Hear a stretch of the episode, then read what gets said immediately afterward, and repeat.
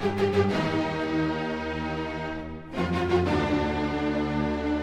مسئله ای که به ندرت در نشریات، روزنامه ها و کتاب های تاریخی سرمایهداری مطرح می شود این است که چه کسی به هیتلر پول پرداخت کرد و او را مسلح نمود. چه کسی تبلیغات و دستگاه نظامی نازی ها را مورد پشتیبانی مالی قرار می‌داد. در خلال جنگ جهانی اول هیتلر یک سرجوخه بود و قبل و بعد از جنگ یک زندگی معمولی داشت بدون مشغله ای ثابت. چگونه این امکان برای هیتلر فراهم آمد که فقط طی چند سال یک دستگاه تبلیغاتی بزرگ و حزبی سراسری را سازماندهی نماید؟ به علاوه اینکه قدرت را در آلمان به دست بگیرد. چه کسی از او پشتیبانی مینمود؟ چه کسی به هیتلر پول پرداخت می‌کرد؟ آیا می دانستید که فریتز تیسن ثروتمندترین مرد آلمان با ثروتی عظیم از صنعت فولاد؟ اولین سرمایه‌داری بود که پشتیبانی مالی از هیتلر را آغاز نمود. او در سال 1923 صدها هزار طلای مارک به هیتلر پرداخت. آیا می دانستید که صنعت شیمی آلمان بنزین مصنوعی مواد منفجره لاستیک را کشف و تولید نمود. امری که هیتلر و آلمان نازی را از وارد نمودن محصولات طبیعی آزاد و شرایط را برای شروع کردن جنگ توسط هیتلر فراهم کرد.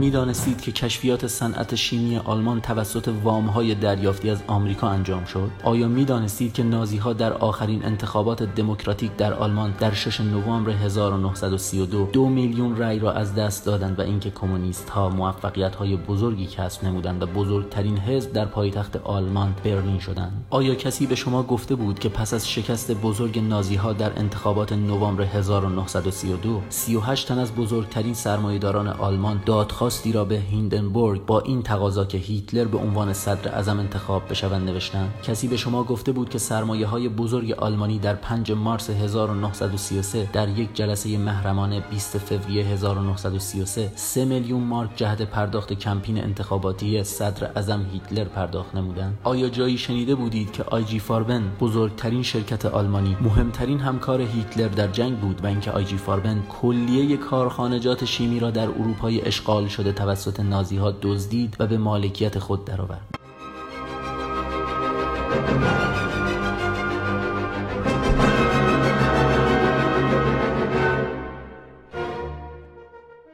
بزرگترین گروه شیمیایی اتریش اسکودا ورک وتزلر بزرگترین شرکت شیمی چکسلواکی آشویگر ورین سه شرکت شیمیایی لهستان بروتا وولا و وینیکا. گروه شیمیایی فرانسه کوهلمن آیا می‌دانستید که آیجی فاربن در آشویتس صاحب دو کارخانه آیجی آشویتس برای ساخت بنزین مصنوعی و لاستیک بود؟ در آنجا از نیروی کار مجانی استفاده می‌شد و اینکه آیجی آشویتس صاحب یک اردوگاه کار اجباری نیز بود. قطعا در جایی نخوانده ای که پادشاه انگلیس کنگ ادوارد چهارم را در سال 1936 ناگزیر به ترک تاج و تخت نمودند و همسر آمریکایی او والیس سیمفسون نازی بود.